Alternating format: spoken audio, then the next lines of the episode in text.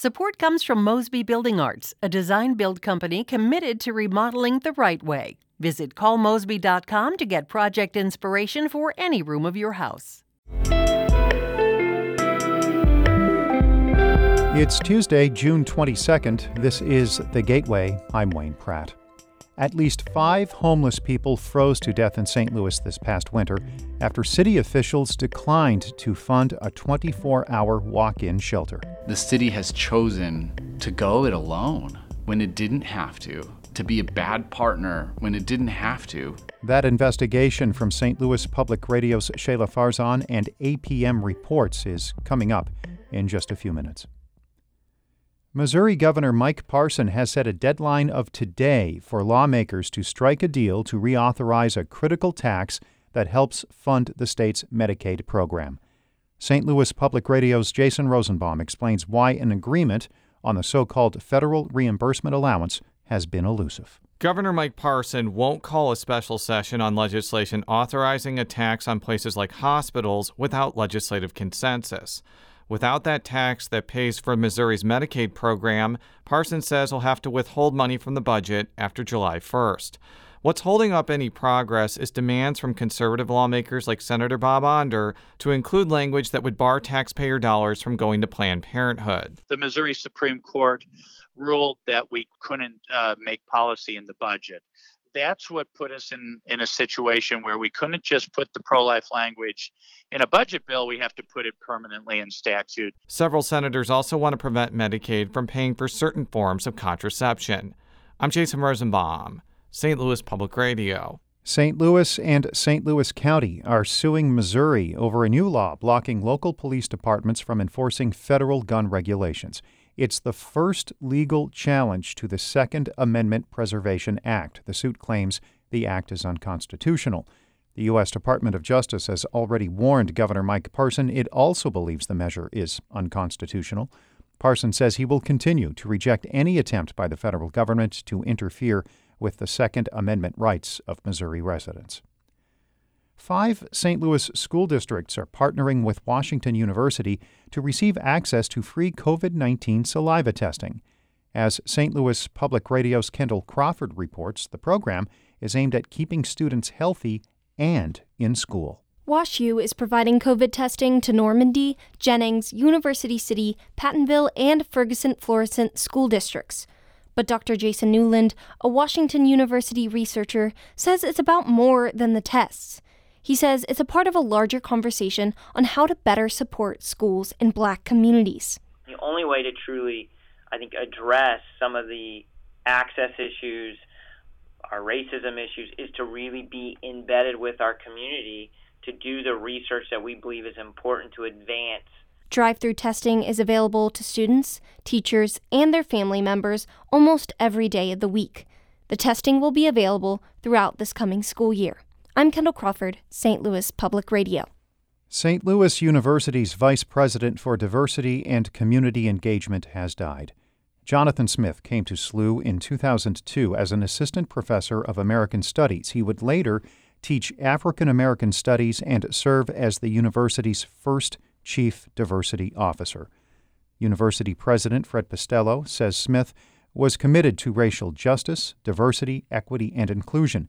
He says Smith's death leaves a gaping hole at the university. He just loved people and wanted everyone to feel comfortable and supported and thrive. And he's one of the most generous and disarming and big-hearted men I've ever known. Smith leaves behind his wife, Rochelle, and three daughters. He was sixty-one.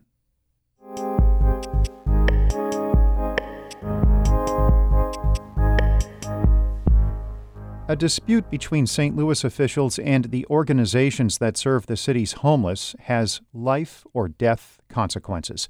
This past winter in Saint Louis, five homeless people froze to death. Despite warnings from providers, there were not enough walk-in shelters.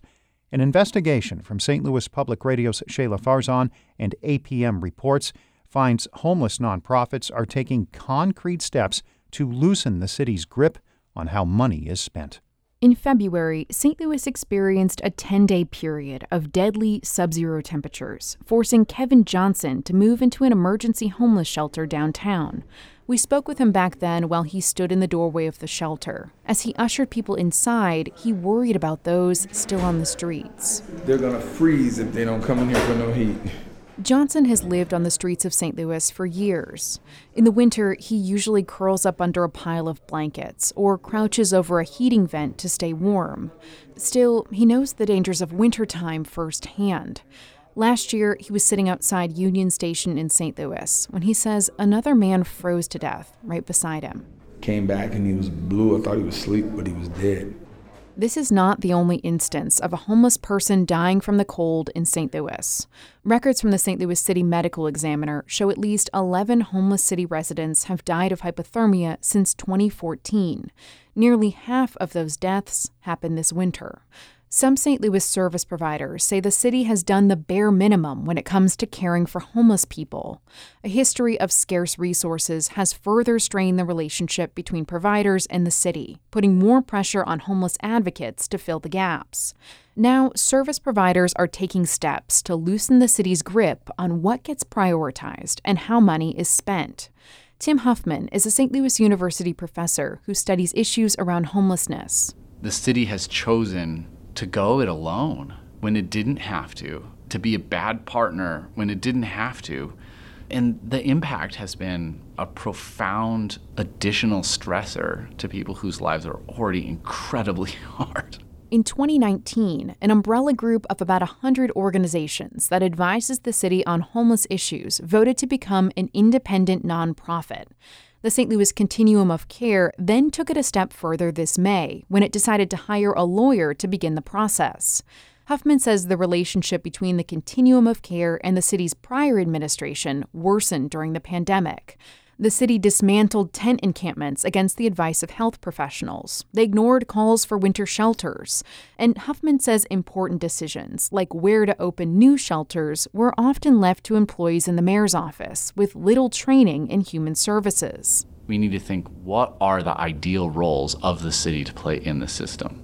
It shouldn't be delivering programs, and it shouldn't be designing them. And he says it should not be disregarding expert opinions. For example, in December, the city rejected two grant proposals that would have used federal dollars to create a twenty-four hour winter shelter. It was meant to protect the people most likely to freeze to death, like those struggling with mental illness. A few months later, temperatures plunged into the single digits in Saint Louis. Dozens of volunteers combed the city streets looking for homeless people. They stayed in touch with walkie-talkies. We want to circle into that bus stop to see if- Some volunteers, like Lisa Winter, would cram their cars with blankets and hand warmers and drive until three or four in the morning, shuttling people to shelters. They literally are just driving around alleyways, looking around dumpsters. There's nothing glamorous, glorious, pretty about it, because you know that you're making a desperate attempt to not have anybody die outside. Winter works with Tent Mission S T L, an outreach group founded last year to cover gaps in city services. These volunteers, along with many others, collected about eighty thousand dollars in private donations and quickly opened a shelter without city funding.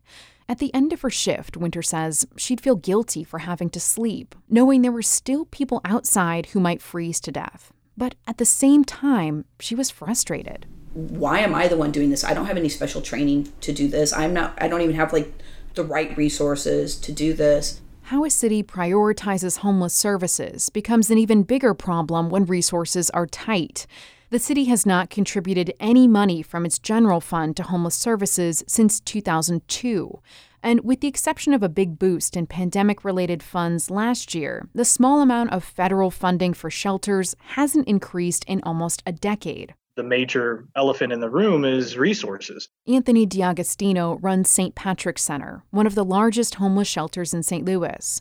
He says last year was the first time he can remember the city having enough funding for homeless services, but he says it's a temporary fix. Without the COVID money, it goes back to a situation where it's just underfunded.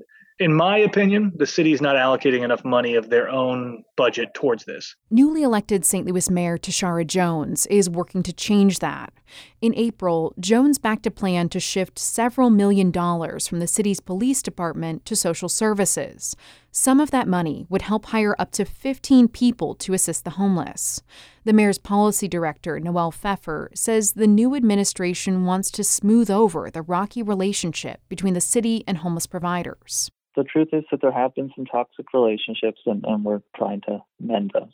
Because at the end of the day, we don't have a choice about whether or not to work together. We, we have to work together. Pfeffer says no one from the Saint Louis Continuum of Care has approached him about their plans to become an independent nonprofit. And he says the city has, quote, more urgent priorities. But the Continuum of Care is still moving forward with its plans. The move would allow them to apply for more outside grants and possibly challenge the city for control of future federal funding. Tom Burnham has worked with Peter and Paul Community Services for nearly four decades and has seen six different mayors lead the city. He remembers one city official in the nineteen nineties who told him, "Y'all know the golden rule. He's got the gold rules." Burnham says for too long, the city has held the purse strings, deciding how federal dollars for homeless programs are spent. It gives them a certain power, uh, and it's not just a monetary power. By controlling those funds, that stifles an honest, open discussion. Saint Louis is now at a crossroads when it comes to homeless services. The city released a draft plan that would put thirteen million dollars in new federal funding towards support for homeless services in Saint Louis. But at the end of the day, the city will still be in control of that money. The question is whether they'll take the advice of experts on how to spend it. I'm Shayla Farzan, Saint Louis Public Radio. That story was produced in collaboration with A P M Reports' Public Media Accountability Initiative, with support from the Corporation for Public Broadcasting. Shula Newman is the executive editor of Saint Louis Public Radio, a listener-supported service of the University of Missouri-Saint Louis. Music by Ryan McNeely of Adult Fur. I'm Wayne Pratt. This has been The Gateway.